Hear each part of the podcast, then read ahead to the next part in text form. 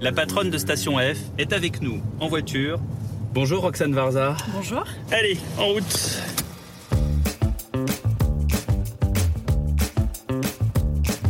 Bonjour, je suis Pierre de Villeneuve et je vous embarque sur les chemins de la réussite à la française. Bienvenue dans En route avec, on part en balade à travers les lieux symboliques qui ont marqué mon invité, qui raconte son succès, son parcours. Aujourd'hui sur le siège passager, la directrice du plus grand incubateur de start-up du monde, Roxane Varza. En route avec. Elle est née au pays des startups justement, dans la célèbre Silicon Valley américaine, là où sont implantés les Google, Facebook et autres géants du net. Pourtant, c'est en France que Roxane Varza a choisi de s'installer. Elle n'a pas 30 ans quand Xavier Niel, le patron de Free, la repère. Il lui propose de diriger sa future pépinière, Station F. Sa mission, sélectionner les meilleures entreprises et faire émerger les futures licornes françaises. C'est comme cela que l'on surnomme les entreprises de nouvelles technologies valorisées à plus d'un milliard de dollars avant même d'être cotée en bourse. Roxane Varza, la chasseuse de licornes. Ça fait euh, deux ans maintenant que vous êtes à la tête de Station F. Vous êtes Oui. là depuis le début. Oui. Vous êtes bien dans vos souliers. Ah, moi, moi j'adore. Qu'est-ce qui vous a poussé à devenir euh, la patronne de Station F? Ah, bah, c'était mon patron, Xavier, qui m'a proposé, Xavier Niel. Xavier Niel, et euh, très difficile de dire non à ce type de proposition. Euh, donc, je trouvais le projet génial, très ambitieux. Euh, il y avait la place à vraiment créer quelque chose d'exceptionnel. Et puis, j'imaginais aussi que travailler avec Xavier Niel, ça va être le rêve. Je vais apprendre plein de choses, et c'est exactement ça. Alors on a l'habitude euh, en voiture d'écouter la radio quand on fait des trajets. Alors si vous le voulez bien, on va écouter un petit extrait.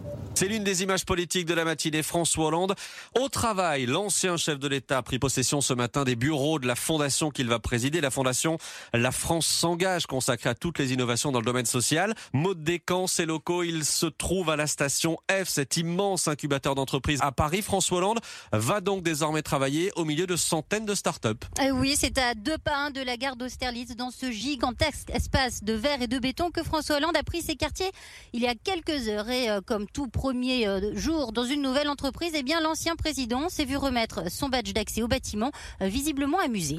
C'est ma carte. Et alors, qu'est-ce qu'il est marqué dessus? Président. Voilà, François Hollande devrait se mettre au travail dès cette semaine. Trois startups ont déjà candidaté pour recevoir le soutien de sa fondation. François Hollande, euh, qui donc, si je comprends bien, est, est parmi vous au jour le jour. Euh, pas tous les jours, mais il était aujourd'hui à Station F, euh, donc ça, ça tombe euh, très bien. Et c'est un, résident comme, comme les autres, c'est-à-dire qu'il est... Oui, oui, je crois. Est-ce qu'il est euh, il se prend au jeu ou il se prend pour un ancien président en disant laissez-moi passer euh, Non, non, Je pas suis du François tout. Hollande. Pas c'est pas son tout. genre, je crois. hein. Non, non, c'est vraiment pas son genre, mais euh, en effet, son badge, il est marqué résident et pas ancien président. donc, Oui, il n'y a euh, pas le P devant résident. hein, c'est ça. Et François Hollande, il, enfin, il, il vient euh, comment à Station F en, en basket et en jeans Parce que c'est quand même ça le, le, le, le dress code, non, pour Station F? bah, bah, lui, il est plutôt en costume. Plutôt costume cravate? Ouais. Je l'ai pas vu avec une cravate, mais euh, jamais sans le costume. Il garde quand même son costume. Costume de résident et non pas de président. La nouvelle Peugeot 508 est produite en France. Et avec ses nombreux équipements technologiques, elle est l'emblème de l'innovation Peugeot Made in France. C'est aussi ça, la réussite à la française. Retour à En route avec, à bord de la nouvelle Peugeot 508.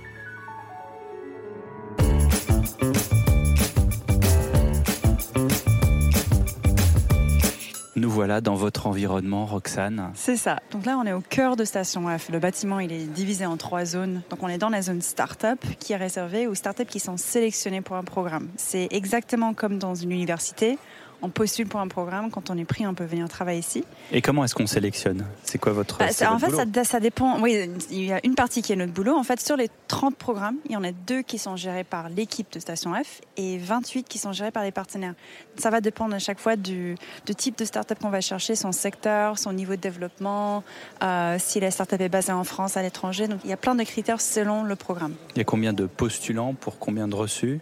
Donc sur la première année, on a reçu 11 000, plus de 11 000 candidatures pour les 1000 places. Et alors là, on a un espace de travail et un peu plus loin, on a vu des gens avec des, euh, euh, des chariots qui transportaient des choses. C'est une zone de, j'allais dire de spectacle, mais presque. Bah pas loin, c'est l'espace réservé aux événements et aux services pour les startups. Donc là, il y a un événement qui est en train d'être installé. On fait des conférences euh, plusieurs fois par semaine. On a des, des différents types d'ateliers, de workshops. Donc on peut trouver plein de, différents types de ressources et de conférences à Station F. On ne va pas rentrer dans euh, chacun des métiers des start mais globalement, euh, euh, qu'est-ce qu'ils font? Ils font de la logistique, ils font du B2B, ils font, ils font quoi? Il y a beaucoup sur le numérique, mais Mhm. pas que. Donc Mhm. on a quand même peut-être 10-15% qui travaillent sur d'autres types d'innovations. Ça peut être la cosmétique, ça peut être euh, agroalimentaire. Euh, il y a aussi euh, dans la partie numérique, je pense que les grosses tendances que nous on voit, c'est quand même des applications B2B. Donc pour les entreprises. Euh, deuxième sujet, c'est l'intelligence artificielle qui est très à la mode et qu'on commence à retrouver un peu partout. Et troisième sujet, c'est des produits ou des applications en B2C. Et alors là, on a un peu comme dans un, j'allais dire dans un mall américain, dans un centre commercial, on a des euh, VP, des, des logos Microsoft. euh. Là, par exemple, on est devant la maison des startups LVMH. Ça veut dire quoi Donc ça, c'est le programme géré par LVMH. Donc en fait, ils ont une zone euh, dans l'espace qui a 3000 postes de travail à peu près. Ils ont une zone de 80 postes. Eux, ils sélectionnent leur propre start-up et ils peuvent animer le programme avec leurs propres ateliers, leurs experts, euh, les différentes maisons de chez LVMH. euh, voilà. D'accord, mais là, c'est pas des maisons d'LVMH. Non, ça, c'est les start-upers qui Alcméon. Chronoscare, Ouais. Chronoscare, Et alors, ouais. Chronoscare, par exemple, qu'est-ce qu'ils font? Donc Chronoscare, c'est une solution pour euh, gérer la vente à distance. En fait, parfois, quand on commande quelque chose sur Internet, euh, on est un peu dans le vide, on va passer la commande et après, on espère recevoir un mail et euh, on ne sait pas si le produit va vraiment arriver chez nous. Et en fait, Chronoscare, c'est une solution qui informe le client, oui, ton colis est en cours de préparation, ça a été expédié. Et la startup s'est fait racheter en janvier par une boîte californienne. Et euh, qu'est-ce qui vous plaît quand quelqu'un postule chez vous? C'est euh, l'innovation, bien sûr, mais euh, est-ce qu'il faut avoir un petit petit grain de folie, un petit truc qui fait que Toujours. vous allez sourire? Bah, en fait, nous, quand on regarde par exemple le dossier pour le Founders Programme, c'est un des programmes gérés par l'équipe de Station F, on va chercher forcément euh, un prototype, une équipe à temps plein, c'est des critères de base. Mais ce qui me plaît personnellement, c'est quand je vois il y a une vraie raison pour laquelle la personne se consacre à ce sujet spécifique. Il a été touché par le problème, il connaît par cœur euh, l'industrie, il y, a, il y a un lien personnel très fort avec, euh, avec le sujet en question. C'est ça qui me plaît C'est personnellement. un peu euh, comme Steve Jobs qui a commencé dans son garage, il avait une idée en tête, il Ouais. est allé jusqu'au bout. C'est un peu, c'est un peu ça que vous recherchez C'est un peu ça. Le type passionné ou la Oui. fille passionnée Oui. par, Exactement. par le truc qui, Ouais. qui le- Il- il faut- lui il faut. hante l'esprit depuis Oui. l'âge de 13 ans. C'est C'est ça. Il y a un truc qu'il faut dire quand même, c'est halte aux idées reçues. Il faut pas être un boutonneux euh, super bon en maths pour rentrer à Station F. Quoi. C'est pas les. Non, en fait, nous, on a vraiment tout type d'entrepreneur qui vient à Station F. Donc, on a euh, 4500 résidents à peu près. Euh, les startups sont plutôt des startups jeunes de moins de 3 ans d'expérience, mais on est- on n'est pas du tout dans les clichés de l'entrepreneur. Tout le monde croit que c'est forcément un garçon ou un mec euh, qui a, je sais pas, euh, 20, euh, 24 ans, il sort de l'école, il porte des jeans, des baskets. Ici, l'âge On peut moyen. venir en, en smoking si on veut. Oui, exactement. Vous me rassurez. Euh, non, mais ici, l'âge moyen, c'est autour de 31 ans. Euh, 25% sont des parents. Euh, Il y a beaucoup d'entrepreneurs ici qui ne gagnent pas de salaire, donc ils se payent pas. Je ne me rappelle plus, mais je crois que c'est à peu près la moitié qui a déjà monté une première startup. Donc c'est des entrepreneurs en série avec un certain niveau d'expérience. On est sur un tiers international.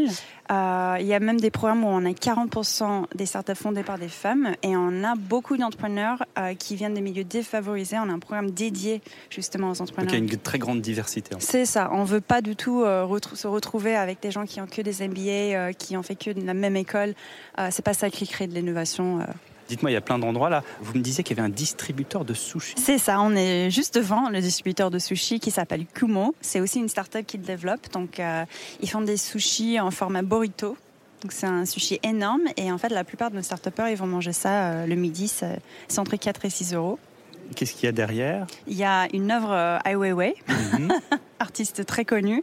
On a d'autres œuvres sur le campus. On a un Jeff Koons et on a aussi un robot fait par un artiste japonais qui est très connu. Et tout ça, c'est des donations? Tout ça, c'est la collection de Xavier Niel. Euh, il nous a donné gentiment ses œuvres. Et l'autre élément qu'il faut, euh, il faut voir, c'est euh, le jardin. En fait, c'est un peu caché, mais c'est un peu comme un cube végétal. Donc, il y avait des gens qui disaient, bah, en fait, il faut des espaces verts à l'intérieur de Station F. Donc, on a créé un petit jardin. Il y a beaucoup d'entrepreneurs qui vont aller dormir ou faire du yoga là-dedans. Mais c'est ça, c'est parce que les gens vivent beaucoup ici. Et quand je dis vivre, c'est pas que travailler. Non, ils passent, ils sont, enfin, le bâtiment il est accessible 24 sur 24. Ils viennent le week-end, les jours fériés. Il y a des douches. Donc il y a des gens qui, si vraiment ils voulaient, ils pouvaient vivre ici. On le décourage. On a sa machine à laver, on peut éteindre son linge, euh, non? Non, non, pas encore. Malheureusement, mais c'est peut-être une idée. Euh. On a des logements qui vont, qui vont être lancés bientôt, euh, mais on peut tout faire sur le campus.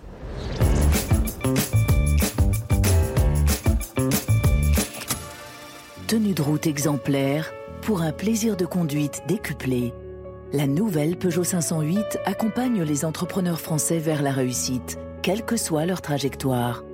En route avec la nouvelle Peugeot 508.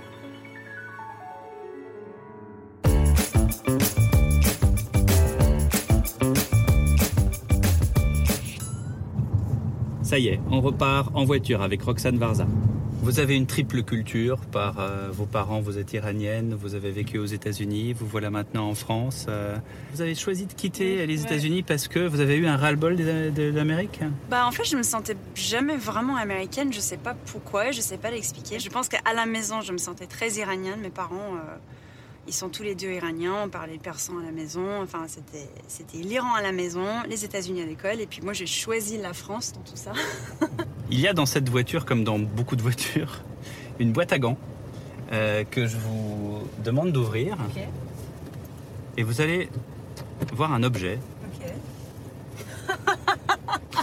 Est-ce que vous pouvez nous, nous le décrire?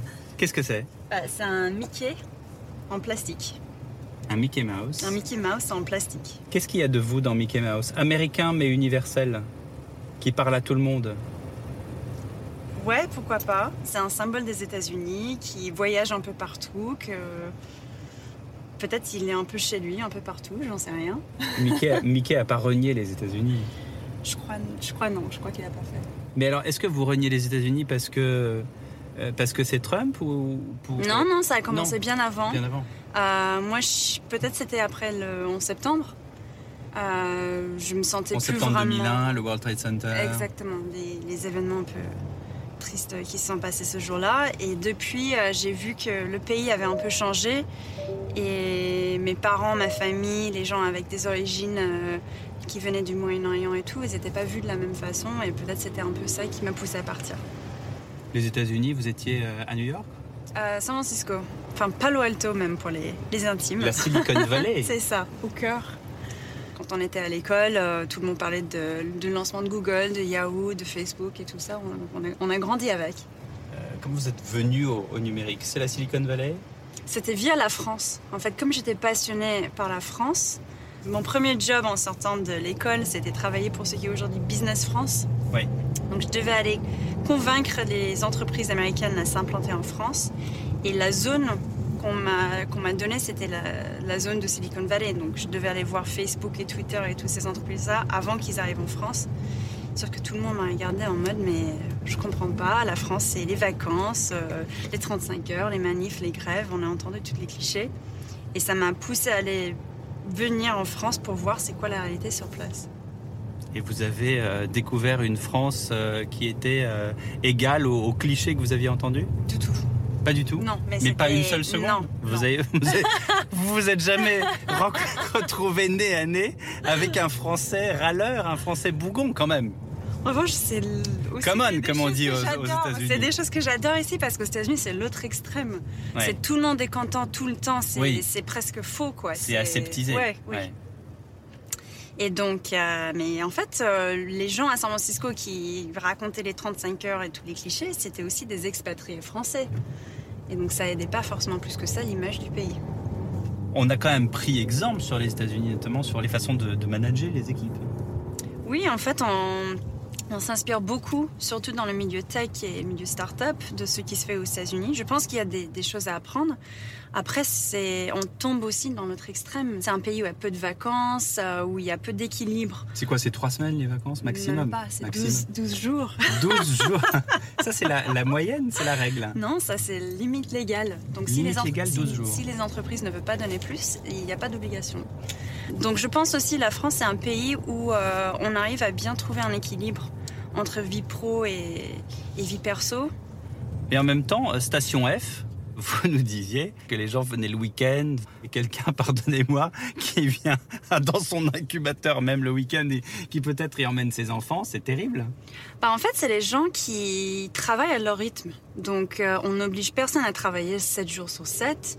Euh, les gens qui viennent parfois le week-end, c'est pas forcément les gens qui viennent en semaine. Hein. Donc, euh, ils ont la liberté, la flexibilité de travailler quand ils veulent, comme ils veulent. C'est un peu ça aussi être entrepreneur.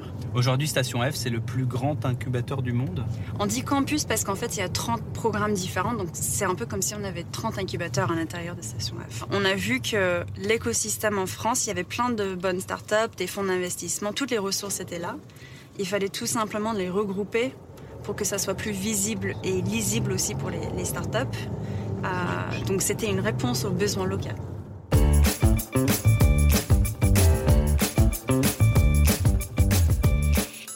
Roxane, nous oui. voilà sur euh, une place et euh, devant un monument que vous appréciez particulièrement. Pourquoi le Panthéon? Bah, J'ai choisi le Panthéon parce que je suis venue il y a deux semaines pour la cérémonie de naturalisation. Je suis devenue française. C'était un rêve pour moi depuis très longtemps de devenir française et de pouvoir vivre ici. J'avais l'impression enfin, de vivre un rêve. et euh, aussi, j'imaginais jamais si je pouvais venir devenir française, que ça allait se passer au Panthéon, euh, dans un lieu magique. Euh, Et alors comme pourquoi ça. ça s'est passé ici? Sincèrement, je, je, pense que c'était parce que ce jour-là, il y avait euh, le Premier ministre en fait qui, Edouard Philippe, qui, ouais, qui était présent, qui, qui animait la cérémonie. On m'avait dit qu'il devait avoir quelqu'un de très connu, un footballeur connu, qui allait devenir aussi français ce jour-là. Donc je pense que c'était plus pour lui peut-être qu'ils avaient organisé la cérémonie ici. Et vous Et avez coup, profité de... J'en ai profité complètement. Avant, c'était le Panthéon, c'était quand même un lieu euh, historique avec. Euh, c'est un symbole incroyable de la France, mais maintenant il y a aussi un côté personnel. Euh, J'ai un petit souvenir de quelque chose de dingue qui est passé dans ma vie ici. Donc euh, je, je, pense que je ne peux pas passer devant sans sourire. C'est un lieu que vous avez choisi ici, cette place du Panthéon. Ouais. C'est quoi C'est le quartier aussi où, où, tout le monde étudie, où tout le monde décide de sa vie? C'est vrai, je ne l'avais pas pensé comme ça au départ, mais en effet, c'est un quartier euh, euh, un peu étudiant euh, avec la Sorbonne. donc oui, en effet, c'est peut-être c'est là où a commencé ma vie aussi. Enfin, pas dans ce quartier, mais j'ai commencé ma vie en France en tant qu'étudiante et aujourd'hui à Station F. Donc justement, c'est un moment clé. Clé. Oui, hein c'est vrai. Après, je pense aussi avec l'entrepreneuriat, avec les nouvelles euh, méthodes d'apprentissage. Enfin, on n'est pas limité non plus à son diplôme qu'on a été euh, dans le passé. Et ça, c'est nouveau. Ça, c'est nouveau. Ça, c'est nouveau. Donc, en fait, aujourd'hui, on peut décider de changer de carrière. Euh, on peut faire une petite formation en ligne ou ailleurs, et on peut changer très facilement de trajectoire aujourd'hui, peut-être pas comme dans le passé. Et ça, c'est quelque chose qui va euh, en s'accélérant. Et ouais, est-ce que ça veut dire que dans 30 ans, il y aura plus Polytechnique, il y aura plus Centrale, il y aura plus. Euh, c'est peut-être bizarre de dire ça, mais j'espère pas parce que je trouve ça très beau. En fait, ça fait partie de l'histoire, ça fait partie de la culture, ça fait c'est des, des, formations qui ont un certain poids, mais je pense qu'il y a aussi de la place pour des nouveaux formats.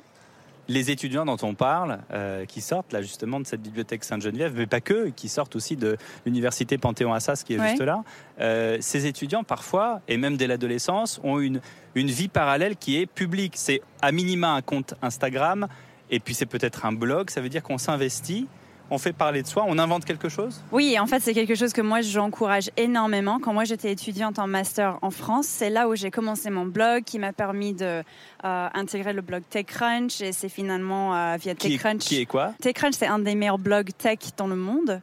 Et c'est à ce moment-là que j'ai rencontré Xavier Niel. Donc... Euh, c'est tout simplement parce que j'ai lancé un petit projet en parallèle de mes études.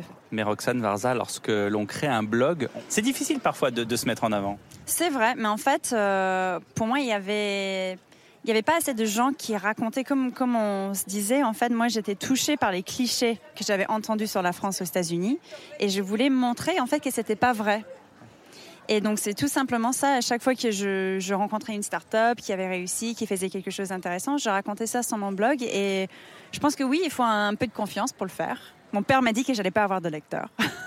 et qu'est-ce que vous lui dites aujourd'hui? Bah, ça a bien marché. Il est content? Oui, c'est excusé.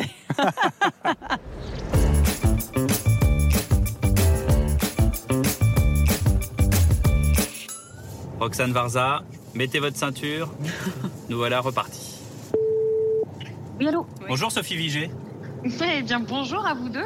Merci d'être en voiture en quelque sorte avec nous, puisque nous sommes dans, dans les rues de Paris, dans le coin du Panthéon, euh, pour être euh, ah, très, exact. Euh, mhm. Euh, Roxane, pourquoi avoir euh, choisi Sophie, qui est la patronne de l'école 42 bah, j'adore l'énergie de Sophie euh, et ce qu'elle a envie de faire avec 42. Je pense que le sujet des femmes dans la tech, c'est un sujet qui est extrêmement important parce que les femmes restent minoritaires, surtout dans les métiers techniques. Et je vois que Sophie, elle a beaucoup, beaucoup d'idées, que ça commence déjà à changer depuis son arrivée, il y a peu de temps. Donc, On va rappeler ce que c'est que l'école 42. Oui, bah, Sophie, je pense que d'ailleurs, tu peux raconter mieux que moi. Hein. Bah, très rapidement, 42 euh, a été fondée à l'initiative de Xavier Niel en 2013. Euh, c'est une formation entièrement gratuite et surtout qui ne requiert euh, pas du tout de diplôme pour pouvoir y entrer. Et il n'y a pas non plus de limite d'âge, et ça depuis assez peu de temps. Et la formation utilise une pédagogie extrêmement innovante, qui est la pédagogie dite du peer learning, c'est-à-dire qu'il n'y a pas de prof, il n'y a pas de cours, donc les étudiants et étudiantes avancent et apprennent en échangeant, en collaborant, en communiquant, en testant, ce qui en fait une école vraiment à part qui forme euh, de manière euh, vraiment la plus efficace euh, aux, besoins qui sont demandés par les entreprises. Sophie Vigé, comment est-ce que vous définiriez Roxane Varza? Non, une femme merveilleuse, lumineuse. Euh, c'est vrai, pleine d'énergie aussi. elle est dans un milieu aussi qui est très masculin. Elle est très très engagée pour la diversité, pour les femmes. Et en fait, arriver à gérer euh, un, espace aussi grand avec autant de contraintes euh, et de faire ça avec autant de grâce, en fait, et que ça fonctionne aussi bien. Beaucoup de sourires, oui, j'ai vu, j'ai vu que c'était assez naturel chez elle. Non, non, c'est un, c'est un sacré tour de force. Donc non, non, elle fait ça très très très bien. Faut le reconnaître, vraiment. Et euh, vous formez des futurs euh, Roxane Varza à l'école 42 Improbable comme question. Roxane Varza.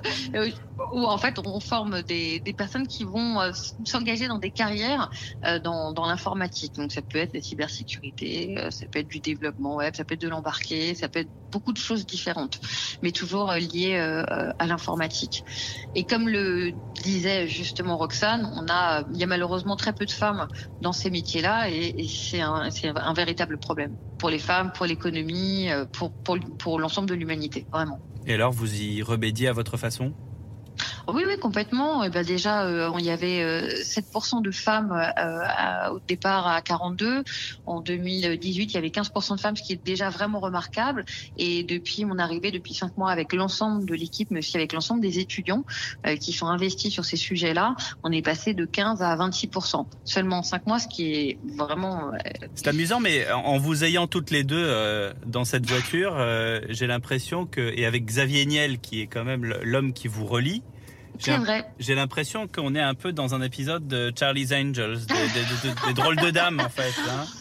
Écoutez, on peut lui reconnaître, en tout cas, d'avoir le goût de mettre des femmes à la tête et à la direction, euh, peut-être de structures dont, où on n'attend pas toujours des femmes. Donc, il faut vraiment lui reconnaître ça. Et moi, j'avais déjà dit, il est vraiment été extrêmement gentleman, si c'est le terme approprié. Il est vraiment laisse carte blanche et dans une grande confiance, et c'est très très agréable.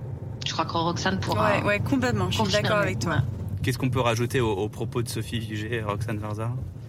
Bah, en fait, moi, j'aimerais bien revenir sur les chiffres euh, parce qu'elle a, elle a glissé ça très discrètement, mais les nombres de femmes ont beaucoup, beaucoup augmenté chez 42. Je sais pas si on a vraiment pris le temps d'apprécier le travail qu'elle a fait. Enfin, c'était des chiffres qui étaient entre guillemets catastrophiques l'année dernière, et toi, tu as mhm. déjà réussi à passer à 25%. Comment vous avez Mmh, fait Mais moi, je peux vous le dire, mais ça dure tellement longtemps. Il y a tellement d'actions qui ont été mises en place. En, en gros, principalement, en fait, c'était surtout déjà euh, d'envoyer un signal fort aux femmes en leur disant qu'elles étaient légitimes, qu'elles étaient les bienvenues, de s'assurer à ce qu'elles aient euh, un, un climat agréable ici au sein de 42. Euh, C'est-à-dire que euh, la moindre action, qu'elle soit sexiste, mais aussi tout ce qui est euh, euh, racisme, homophobie, etc. Euh, on veille énormément. Il y a une adresse à laquelle vous pouvez vous adresser, euh, un social report. Il y a des référents mixité. Donc on fait très attention à ce que euh, vraiment on se sente dans un environnement euh, accueillant et sécurisé. On a aussi beaucoup lutté contre les stéréotypes et l'image qu'il y avait, que ce soit en interne, mais aussi en externe. Et puis euh, on a euh, aussi utilisé des systèmes de quotas. Alors surtout pas sur la sélection, mais plutôt en amont, c'est-à-dire euh, sur les, euh, les ce qu'on appelle les conférences collectives, où là on réserve des places aux femmes pour leur dire vous êtes les bienvenus et, euh, et on pense à vous. Et puis on a aussi mené des actions, alors particulièrement avec Pôle Emploi, on mène une action euh, récurrente et extrêmement efficace en direction des demandeuses d'emploi. Et c'est génial de voir en fait souvent les femmes quand elles viennent, alors particulièrement si par Pôle Emploi, c'est parfois pas nécessairement totalement intéressé, et quand elles comprennent vraiment ce que c'est que le métier de dev et qu'elles voient à quel point c'est intéressant, c'est gratifiant, c'est rigolo, c'est très bien payé, c'est pérenne, ça permet d'être autonome, de se lancer dans l'entrepreneuriat, de pouvoir avoir un impact sur la société, et ben en fait, euh, elles sont tout à fait conquises et elles repartent toutes en disant je veux absolument rejoindre 42. D'autant plus qu'à 42, elles peuvent venir 24 jours sur 24, 7 jours sur 7, organiser leur formation comme elles l'entendent.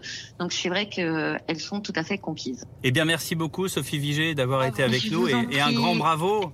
On peut, Merci, on peut l'encourager. Roxane. Complètement, Merci complètement. beaucoup. Continue, Sophie. Continue. Continuez. Merci, continuez aussi. Et merci beaucoup Roxane. Je t'embrasse très fort. Merci. Merci. Au revoir.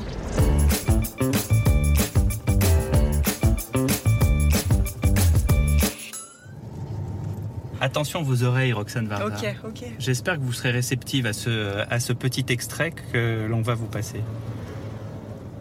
Le temps est donc venu finir avec les Jedi. Venu est le temps. Oh non. Pour toi, de voir plus loin qu'une pile de vieux grimoires. Les textes sacrés des Jedi Oh, lu tu les as tous. Non, mais... Très passionnant, il n'était pas.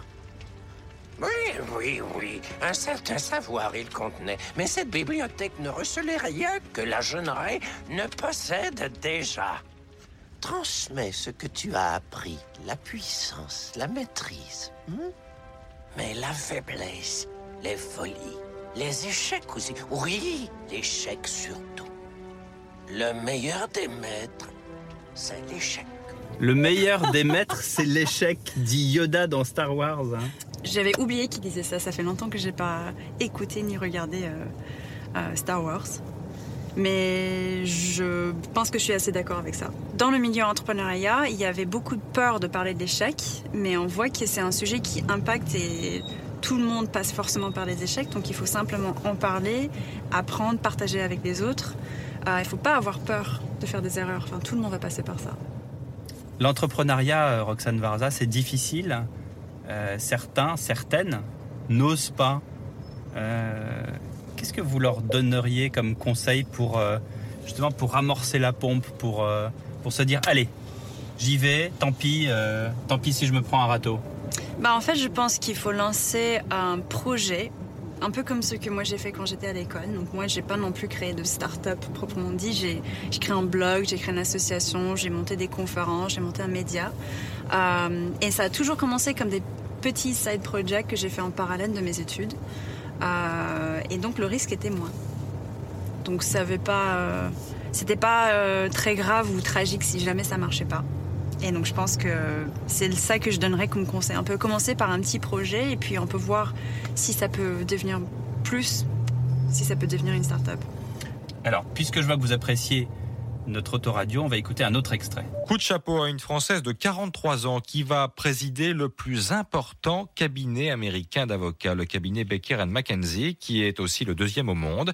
Elle s'appelle Christine Lagarde et elle n'a pas tout donné pour son métier puisqu'elle était aussi mère de famille. C'est effectivement une première puisque sur les 11, euh, on appelle ça en, anglais les chairman, sur les 11 chairman, il y a eu euh, 7 Américains. Un Européen, un Australien, et que je suis donc la deuxième Européenne et certainement la première femme. Bon, d'une part, je crois que le, le, les, femmes jouent un rôle de plus en plus important dans, la vie professionnelle en général. Je crois que en France, on a, récemment vu des élections euh, ou des nominations dans des sociétés importantes de femmes euh, parce qu'elles le méritaient, parce qu'elles le valaient. Euh, je crois que ce phénomène est, juste également dans le domaine du droit. On a à peu près une bonne moitié de nos jeunes avocats qui sont des femmes. Et puis je crois que bon, la, la, décision s'est faite sur la base d'un certain nombre de critères, de disponibilité, de consensus, de capacité de médiation, etc. Donc ce sont, ce sont des, des, des qualités euh, dont mes associés ont considéré que je savais faire preuve suffisamment. Est-ce que la plupart de, de vos associés sont, sont, des hommes? Je n'ose pas dire hélas, oui, parce que je les aime tous beaucoup, mais il y a 91% de, de mes associés qui sont des hommes, oui. Et 9% qui sont des femmes. Christine Lagarde, que l'on vient d'entendre, c'est une femme qui vous inspire. Pourquoi? Ah, pour moi, c'est un modèle. Vraiment, euh, je pense que sa situation est comparable avec ceux qu'on connaît dans le milieu tech, parce que dans la finance, euh, elle vient de le dire, euh, les femmes sont encore très minoritaires. Et c'est aussi pour moi quelqu'un qui a vraiment réussi à faire ses preuves. C'est pour moi quelqu'un d'exemplaire. Quoi. Ouais, Et puis alors, elle dit qu'elle est, hélas, entourée par beaucoup d'associés. Est-ce que, est que le mot hélas vous vient parfois à l'esprit? Bah moi, ça m'a fait marrer, ouais, je pense que je peux compatir. Parfois, on se retrouve dans les situations, je me suis déjà euh, retrouvée dans la situation où on est juste entouré que de que d'hommes et il n'y a pas une seule femme dans la salle et on se demande mais comment c'est possible de ne pas avoir une femme crédible ou que les gens ils n'ont pas pensé à inviter d'autres femmes quoi. Spécifiquement pour les entrepreneuses qui se lancent, est-ce qu'il y a un petit truc en plus à dire? Bah, je pense qu'il n'y a jamais eu de meilleur moment qu'aujourd'hui pour être femme dans la tech. Parce qu'aujourd'hui, les gens sont conscients du fait qu'on est minoritaire. Ce n'était pas le cas il y a 5 ou 10 ans. On allait dans des conférences et on n'avait pas de femmes, mais ça posait problème à personne. Euh, et aujourd'hui, il y a beaucoup de ressources, il y a beaucoup d'opportunités qui n'existaient pas à l'époque. Donc, euh, s'il y a des femmes qui m'écoutent, qui ont envie de lancer leurs entreprises, euh, c'est le moment. Et vous allez les aider Bien sûr. Il faut qu'elles viennent vous voir Oui, bien sûr. Bien sûr, à Station F, elles peuvent postuler. Euh, on a des programmes... Mais même sans postuler, elles peuvent avoir des, des conseils sûr, de vous d'une certaine manière Mais en fait, chaque personne qui me contacte par mail pour des conseils, je réponds toujours. Donc euh, mon mail il est accessible sur, euh, sur internet. Je donne aussi mon mail là, c'est roxane avec deux n stationf.co. Et les gens peuvent me contacter avec n'importe quelle question, je réponds toujours. Je vous laisse sur la place de la République là bah, Ici, là où vous pouvez. Ou là, ou ouais. comme vous voulez. Euh, je vais m'arrêter ici, si ça vous va. Ouais, très bien.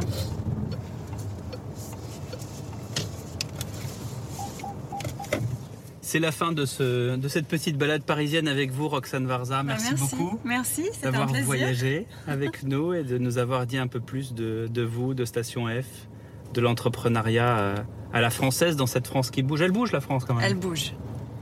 Et grâce à vous aussi. Merci. Merci beaucoup. Super, merci.